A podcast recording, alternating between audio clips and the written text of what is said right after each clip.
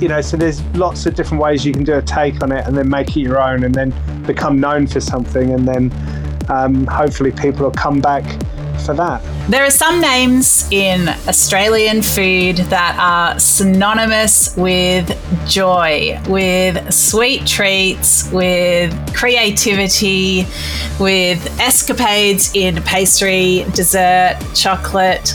One of those names is our guest today, Darren Purchese. He is a, a, judge on the upcoming new series of the Great Australian Bake Off. He's always got so much on the go. Darren, welcome to the show. Hi, Dani. Thank you. Uh, yeah, thank you. Thank you for joining us. Um, I've watched your career for so long. I mean, really grateful to interact with you in all kinds of different ways. The one that I just recalled today as I was preparing for this chat was uh, toasty competition. I know. I think. I think uh, long after I'm I'm gone on this world, I think I'll, I might be known, if anything, for my toasties, um, which I don't know if it's a good or a bad thing, but I love toasties, as you know. I think toasties are a great thing to like have threaded through your life as one of the main themes. Um, yeah, I mean, we introduced you as a pastry chef, but tell us about your love of a great sandwich. Oh, you know, it it goes way back, probably longer than um, I even thought that I wanted to be a chef. I was always I, I, don't know, guess pimping up sandwiches at home or putting cheese on top of bread and bubbling it under the grill. So um, it's something I've always grew up with, and um, you know, it's a Sunday night treat, but uh, it's creeped crept into my professional life for, over the years, and yeah, I, I, even wrote a book on the subject. So um, it's a subject dear to my heart. What do you reckon makes a great toasty?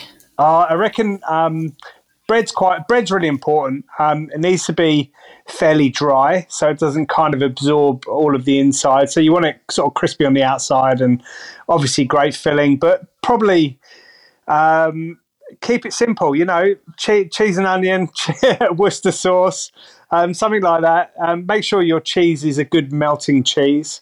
And um, everything room temperature when you when you're kind of preparing it, so the internal gets melted um, so just a couple of little tips like that. You could use butter on the outside or mayonnaise. Some people do, but um, yeah, just great bread, great cheese, and then um, and then add your own spin. Yeah, I love it. Well, I mean, the onions and the Worcestershire sauce, that is so English. Uh, I, uh, I'm all about kimchi in my toasties these days. What do you reckon of that? I absolutely love it. Yeah, it's it, that, that is something I would never have tried um, when I first started making toasties, I wouldn't have known what it was. And um, but yeah, it, it goes so well. It's just an absolute no brainer. So yeah, whatever I've got in there. I mean, I've used um, miso as well. Um, that goes really well. So yeah, yeah, it's pretty good. So you know, anything savoury, umami. Um, you know, lick a marmite or Vegemite in there as well. You never know what a toast is all about. You can put your own spin on it. Everyone's got their favourite fillings and favourite flavourings, and and you can do it at home. And you don't need to be, you know, a specky chef to to come up with something absolutely sensational. So, well, speaking of being a specky chef, when I think about you and the dessert world, I definitely do think of spectacular creations. Can you tell us a bit about your journey, Darren? I, I know there's a few, there's been a few steps along the pathway, but tell us what got you uh, so interested in the world of pastry. Yeah, I um, I, well, going right back, um, I spent some time in kitchens, but my first serious, serious kitchen job was at the Savoy Hotel in London, and um, I went for an open day uh, because they were recruiting, and there was a chef there who was demonstrating um, how to make a peach melba, which, if, which uh, for some of your listeners might not know, was actually invented at the Savoy Hotel in London by a chef called Escoffier uh, a very long time ago, and he invented it for an Australian. I didn't realise at the time. Um, Dame Nellie Melba who was an opera singer, and it was something with peaches and raspberry coulis and vanilla ice cream, and add this theatrical sugar cage on top. And I think he invented it for her to help soothe her vocal cords before she hopped off down to um, Covent Garden to perform and it was it was a classic and i just got, kind of fell in love with the story and i fell in love with the history and i just really wanted to know how to make it so um, I got myself a job there and found myself in the pastry kitchen. And then that was really the start of my journey. And um, you know, I didn't realize that in the future that I, you know, would end up living and working in Australia. So there's kind of a cool little connection there. That first dish that really inspired me was the peach melba. Wow, I love that. And it's also so great that you have this instant idea that dessert is therapeutic and you need it to get on with your life. Um, so I really love that as well. What What is it that brought you to Australia? I, I, I was I met my wife Cath Claringbold, who's um, who's chef. Um, you know, I know you know Cath, and some of your listeners may know her as well. I actually met her in Brisbane um, a long time. I'm going to say 2004. It's a funny story, um, one I've told before. So if you've heard it, um, sorry, but there was a, sh- a chef in London called um, Shane Osborne, who um, who had I think he had Michelin stars and he had a restaurant in London, and he was due to fly out to the Brisbane masterclass uh, in 2004, but his passport hadn't been renewed. So I think two days out of the event, they were scrambling to find a replacement for him, and they called my head chef at the uh, hotel I was working at, hotel called the Bentley Hotel, and they asked him if he would come out and present, and he said, "Yeah, only only if I can take Darren." because he, he knew I'd get all the mise en place done for him and he can schmooze. um, so literally two days later, I found myself in Australia and I had no, this wasn't in my, you know, whole, I, I, I had no idea I could get here. It was out of the realms of possibility for me. And I just landed here and I thought, wow, this is awesome. Everyone's so into food. The ingredients are amazing. Um, and I bumped into Cath on the first night, who was opening a restaurant in Brisbane, and we kind of hit it off. And we were at a cocktail party, and we said, "Should we get out of here?" And uh, we spent we spent the week together. And I went back to London and said, "That's it. I'm found a girl. I'm moving to Australia." And um, it took me about it took me about um, a year later, and I, I arrived in Melbourne, and it, the weather wasn't the same. Yeah, she didn't mention that. What's this? I had this idea that it's just 40 degrees everywhere. Um, but she um, she handed me the good food guide. She said, Well, you better get a job. And um, I opened it up and I thought, right, I'll start at the top. So number one was Monde, and I contacted Shannon, and I literally got a job the next day. That is amazing. So, what was the experience? So, where was Vue when you landed there, and what was it all like? What was it like at the time? It was, yeah, it was a great kitchen, really strong brigade. Um, it was in Little Collins Street, and um, I, I, went in as sort of pastry chef, but we that Shannon had ideas to open Bistro Vue and uh, the cafe, so I helped in setting that up. But awesome brigade, really great chefs there when I was there. Um, there's a chef called Ryan Clift, um, who you know is um, a, a, just a mega star in Singapore now and, and owns so many restaurants. Um, I think Josh Josh Lewis was there, who's um, got Fleet uh, up in Byron, and Matthew Abé was there, and he's now chef de cuisine of Gordon Ramsay, so he's holding three Michelin stars. Um, uh, Mark Briggs from uh, Sardine was there, so we had a really really awesome brigade. Um, and yeah, it was just so much fun, and and I was exposed to new ingredients and new ideas that I hadn't really sort of seen in London. And what kind of desserts was were happening at Vue at the time?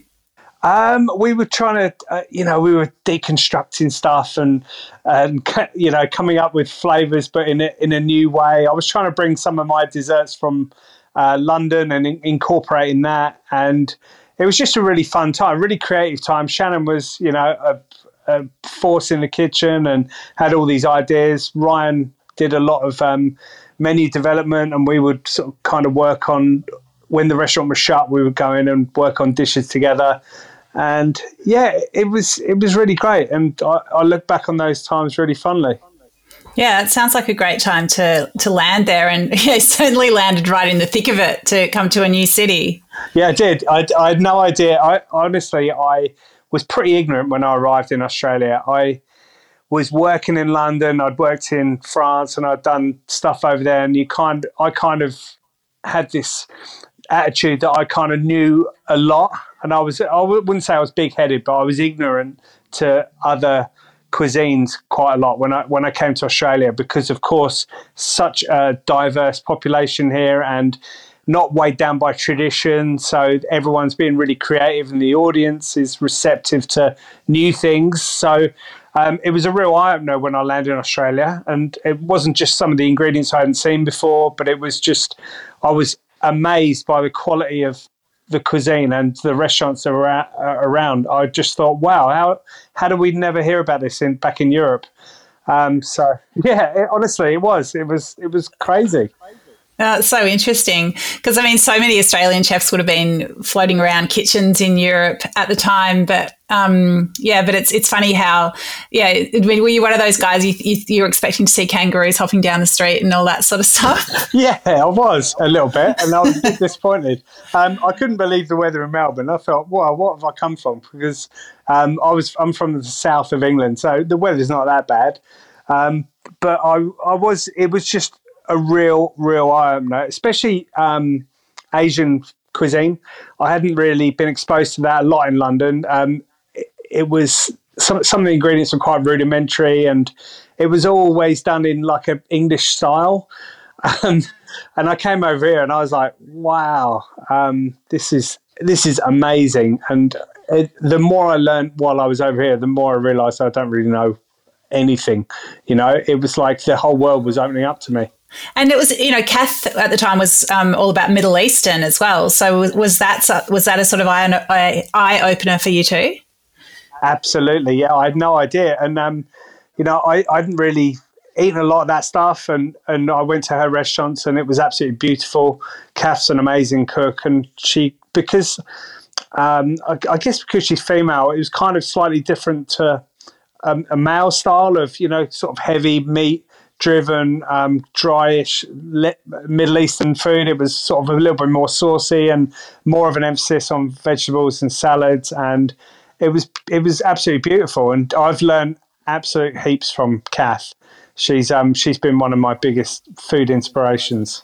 Yeah, she's an amazing cook, and I yeah I just remember so many dishes from her restaurants fondly. Uh, I think she's the first person that gave me a recipe for harissa, which I still use. oh, good. I'll, I'll tell her that. She'll be very pleased. You know, she's um, uh, I'm I, I, guess I'm the the extrovert of our relationship, and she's more of in, the introvert, and um. She, but it certainly doesn't mean she hasn't got any less uh, awesome content that, that, that I have. I just I'm more comfortable putting myself out there. So I'll tell her that. And um, she she gets back in the kitchen every now and again, and she creates something absolutely amazing. So I'm very proud of her. Well, Cath, of course, came and worked with you at your um, pastry business, Burch and Purchese, which only you only recently closed your store in South Yarra in Melbourne. Can you talk about the journey of your own business? Yeah. Oh, you know, it just it's, it's still very new that we've um, we closed the business, and we just feel really proud um, of our achievements and really sort of happy that um, we created something that so many people really enjoyed. And I, I, kind of feel that it's come to a timely end. You know, there's lots of reasons why a business can um, could can come to an end. You know, there's economic decisions, there's you know external decisions, there's things like COVID, but I think essentially we'd come to an end of what we could do there. Um, my creativity was um, it wasn't stifled, but I'd had so many um, products on the menu that were hits that I kind of felt that I couldn't change them. So I, I was I was feeling a little bit restricted in what I could actually make because a lot of the things I wanted to make did, were not applicable in that restaurant or that cafe. And um, I think because we were a, a single business, we hadn't ever wanted to roll out. It was very much hands on for Cath and I. So it was hard for us to do other things. So I think the time was right for us to um, uh, to wrap it up and just we look back on 12 amazing years and we, we had a final uh, week of so many customers coming in and um, saying thank you. And there were customers coming in bringing their kids who we've been making their we made their wedding cake and then now we've been making their kids' birthday cakes for nine, ten years. Um, so it was really special, and um, we feel very grateful that we had that opportunity to do that, but we're really excited now for the future. Yeah, I love it. Well, for people who perhaps don't know your work, like could you describe your style and approach to desserts? Yeah, I guess because most of my background was restaurants, working in restaurants, whether it, even if it was in a hotel, I'd work I'd usually in the restaurant of the hotel. So restaurant desserts were kind of my thing. And when I'd opened Burch and Purchese, it was after working for Shannon of Vue Um, I'd worked at uh, Fenix with Gary and Ray. I'd done Guillaume at, at the Opera House. so after those three, I was like, I've got to do my own thing. I need I need my own kitchen. um, so I applied my restaurant plated dessert expertise to basically a cake shop. I never really worked in a, um, a like cake shop before or a bakery type thing, although I'd worked in baking departments.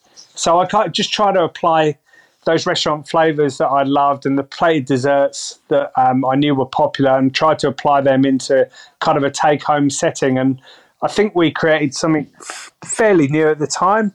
Um, and we kind of didn't really go down the traditional route of um, of, of, a cake shop, and it, yeah, it seemed it seemed to work. There was a lot of hits, but there was a lot of misses as well. But that all comes with learning and, and growing as a person and as a chef.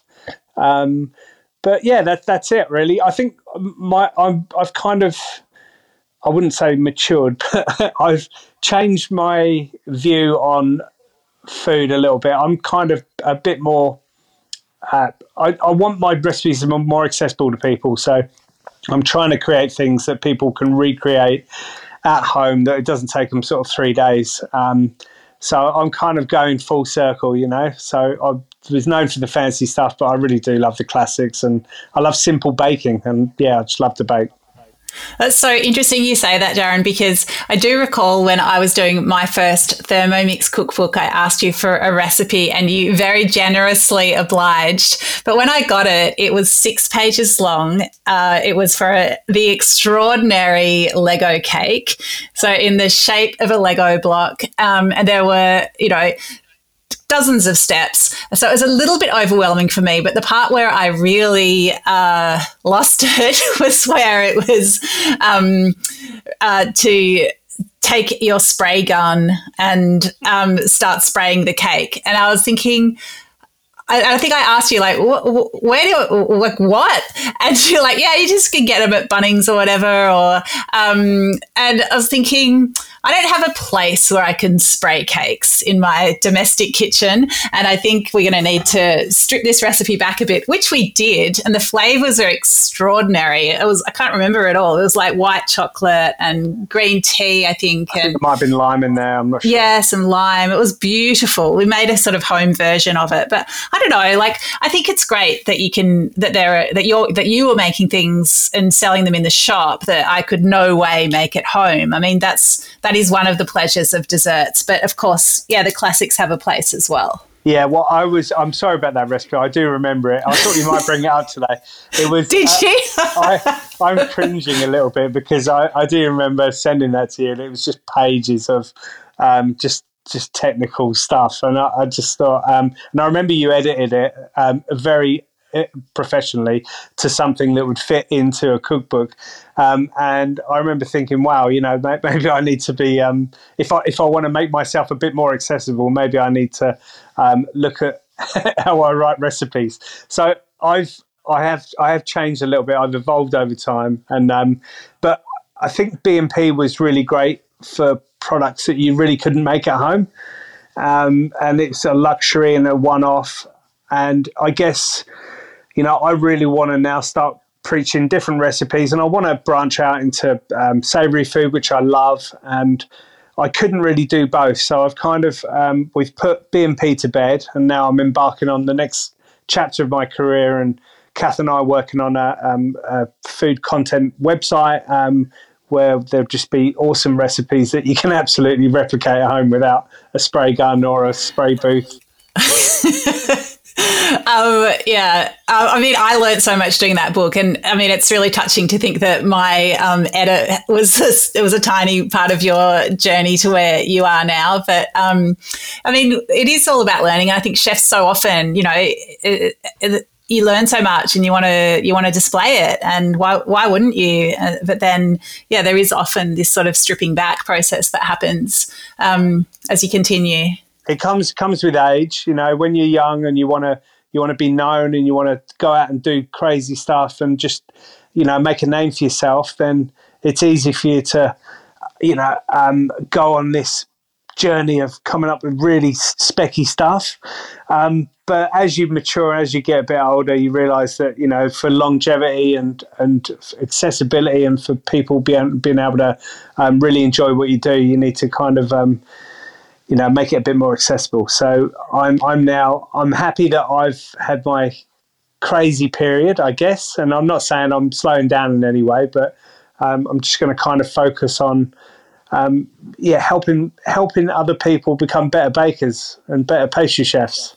Mm, yeah, well, let's talk about that in a sec. But I will just say that I just want to acknowledge that I had so many great experiences eating your fancy desserts. And I remember like being at functions and events, and there'd be these incredible Burch and Purchese spreads with just, just, and and you knew that everything was handmade and mostly by you guys and that you'd be you'd be driving up and back to Sydney with a boot full of I don't know what and uh, like just the hours that you guys put in and I'd say like for me as a as a keen eater I so appreciated all the hard work. So yeah c- congratulations on everything that you achieved. Thank you. That's very kind. We, we yeah we did. We we gave it everything and we were you know, we were really into it and we were really proud of what we, what we managed to achieve. We were proud of the fact that we were, everything was made on site. So all of those um, events we used to do, we, I remember we did the Grand Prix many years, but um, we would recreate it all in the studio and take it down onto track. So 10,000 desserts a day we were doing at one point. Um, yeah, I know. And it's a tiny, it's a tiny kitchen. We had a small team. So, um, yeah, I'm glad you. I'm glad you appreciate it. I'm glad we managed to spread some sweet joy uh, to Melbourne and other states as well. Yeah, 100%. So, speaking more about home baking and people who are getting into it deep, uh, let's talk about Great Australian Bake Off. Um, what attracted you to this show? I, I, love Bake Off. I, I, I, mean, I love cooking shows. I love food media, um, but I, I just love Bake Off because it's it's just um, feel good. It's absolutely no drama. You know, there's we're not trying to make people cry or anything. I've been a fan of the show um, uh, for the UK version, and then I've, I followed the Australian version, um, and to just be have the opportunity to step into Matt and Maggie's shoes, just an absolute dream. So um, it's it was a no brainer when I was asked. It was it's absolutely the best job, and I just love seeing people from diverse cultural backgrounds, um, showing me stuff I haven't seen before, but also love passing on um, some of my knowledge to help making some of Australia's best amateur bakers even better. Yeah, I love that. And I mean, are there are there things that you see over and over again, like tips that you find yourself repeating? Like, where do people generally get themselves in holes?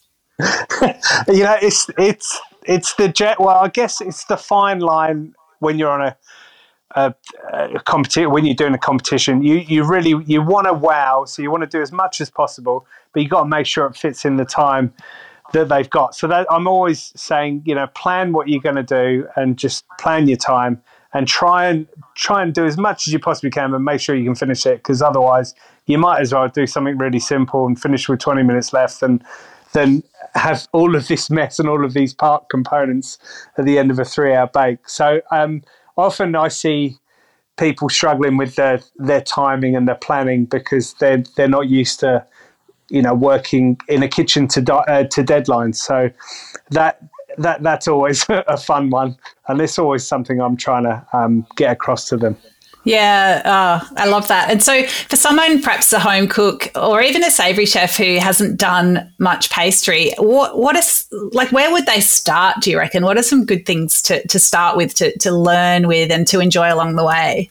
Yeah, um, I mean, I I was always I was a pastry chef, but I always wanted to know the savoury side because I always wanted to. Um, I, I didn't I didn't want anyone to know more than me type thing. You know, I, I wanted to have a conversation with another chef and know what I was talking about. So I always made made it my uh, mission to kind of know what they know as well, as well as the fact that I'm interested in food all the time. I'm absolutely passionate about food, so I really wanted to know, and I cook in all my spare time as well. So uh, I would I would say if you're a savoury chef or you know definitely get into the pastry kitchen and start start knowing some of the basic recipes that you need to know and and just have fun with it and and you know there's so much material available to people these days when I was first starting out, there was no. I know I sound old now. no Instagram, no no virtually no internet. Um, you know, I would just be trying to find this mythical cookbook by someone, and then um, and then I would just try and find the recipe I was looking for, and then invariably the recipe I wanted wasn't in the book, but I would just make everything out of someone's book and uh, that's how I sort of taught myself. But um, there's no right or wrong way of how you want to go about it. You just need to be passionate at what you do, and you know whether it's bread making or pastry making, or you want to make really great cakes. You know, go and seek out those ones that are, are known for that particular um, field, and then and then just start recreating theirs. And then once you know that, you can put your own spin on it. Mm, yeah, love that. And thinking about desserts in restaurants these days, I, would love to get your perspective on it because I feel like I feel like pe- people often don't have dessert, which I think is a bit sad because it's you know it's such a it's such a great way to finish a meal, and it's also you know someone's it's just such a great series of skills that people are able to, you know, put on a plate. But then at the same time, I think that, you know, a lot of kitchens aren't able to employ a dedicated pastry chef and they can desserts can also feel like a bit of an afterthought. And, you know, I just don't know how many panna cottas I need in my life. Um, so, I mean, what's the balance? You know, what place do you think desserts have on a restaurant menu these days? Yeah, it's tricky. You know, I don't know if I'm qualified to answer this because I I have not worked in a restaurant for um, over 12, 13 years now. So, but you know, my take on it is desserts are a great end to the meal. Um, it, depending on the restaurant that you've got, and you, you need to factor in economic issues. You know, people are not don't have as a lot of disposable income as they they did. Um, so perhaps incorporating uh, a dessert in in an actual um, I guess assembled menu. You know, rather than rather than having dessert menu separate, incorporating it in your menu, that will make sure that more people are ordering that. Um, I, I know that lots of restaurants don't have the luxury of a dedicated pastry chef these days, so um, it's it, uh, it's more important than ever for chefs to know both sides of the kitchen because um, gone are the days where you got sort of four pastry chefs hanging around waiting for a dessert order to come in everyone's sort of um, mucking in and doing doing both sides now, which I think is really good. But I guess if you want to really want to try and maximize profit in a restaurant, um, I would say that keep your dessert menu fairly small um, because who can afford to have you know 10 different desserts these days and try and maybe try and create some sort of signature dessert that um, that could possibly be changed throughout the season but something you get known for and then that enables um, word to get round and people really want to come and try this thing. And also, it, it, if, the, if the dessert's on the menu for a while, then the kind of brigade will know how to make it and they could all make it competently. And then you can, yeah, like I say, you can change that dessert with, you know, seasonal flavors or, or native flavors or whatever you want to kind of change it up throughout the year. So it's not the same thing on the menu. That's, that's my advice at the moment. But, um, uh, I I do eat at, at quite a few restaurants, and you know I'm I'm always looking at the dessert menu first to try and see if I need to save room. Yeah, interesting. Um, what kind of dessert would make you want to save room? I don't know. Uh, um, I get asked all the time what my favorite dessert is, and I I'm always stumped because I, you know, I love the classics. I love you know, I guess lemon tart always comes to mind, and I'm just being very basic here, but like twists on that. I, I love tangy desserts. I love desserts that are not too sweet. Um, I love a good balance. Um, as a pastry chef, I'm, you know, I mean, I really love to see technique from the kitchen. You know, I love to see different techniques on a on a menu um, and different methods and different ways of cooking things. Um, but I, you know, often I will just choose the lemon tart or the tiramisu or the or the chocolate, whatever it is, because I know I'm going to get that hit. So it's it's it's quite a thankless task being a pastry chef sometimes because you know you've got all these mad ideas and you want to create something really amazing, but I think a lot of people especially these days with money, um, they they choose the thing they know they're going to get they're going to get the bang for their buck. Yeah, it's so true. And yeah, there was some some sparks going off in my brain when you said the words tiramisu because yeah, it's just always so good. Or you know, it should be. It should be. Yeah, it should be. It's not always good, but I've seen it a lot. And I've seen it. I, the reason I said it is because I just keep seeing it everywhere at the moment, and you know, um, it's just a thing. And it, like I say, you could do a twist on that. You know, it doesn't just have to be a coffee tiramisu. If you, your restaurant wants to get known for something, you could have the classic tiramisu. You could, you know, um, change the flavour up, change the um, sponge up in the middle, change the cream. Um, you know, so there's lots of different ways you can do a take on it and then make it your own and then become known for something. And then um, hopefully people will come back for that. Yeah. Love it. Good tips. Um, Daz, so good to catch up with you. Um, all the best with the show. Um, yeah, can't wait to watch it and yeah, see what you and Cath do next. Um, I'm sure it's going to be delicious. Yeah, and thanks to you too, Dani. Uh, um, not just um, for this, but on behalf of the whole hospitality industry, because you're just a, um, shining light and just a really great voice. And I know that um, hospitality operators all over just re- really do look up to you and for the positivity you promote. Oh, thank you. That's that's super kind. I'm very embarrassed, so we better wrap it up right now. Thanks, Dad. See you. See ya. This is Dirty Linen, and I'm Dani Valent. We air the issues that the hospitality industry finds hard to talk about, hearing from different people with unique perspectives. We want to hear from you as well. If you have something that needs to be said about a topic, get in touch so we can include your perspective. Contact us at dirtylinen at deepintheweeds.com.au or hit us up on Insta at Dirty Linen Podcast. We can't wait to hear from you. This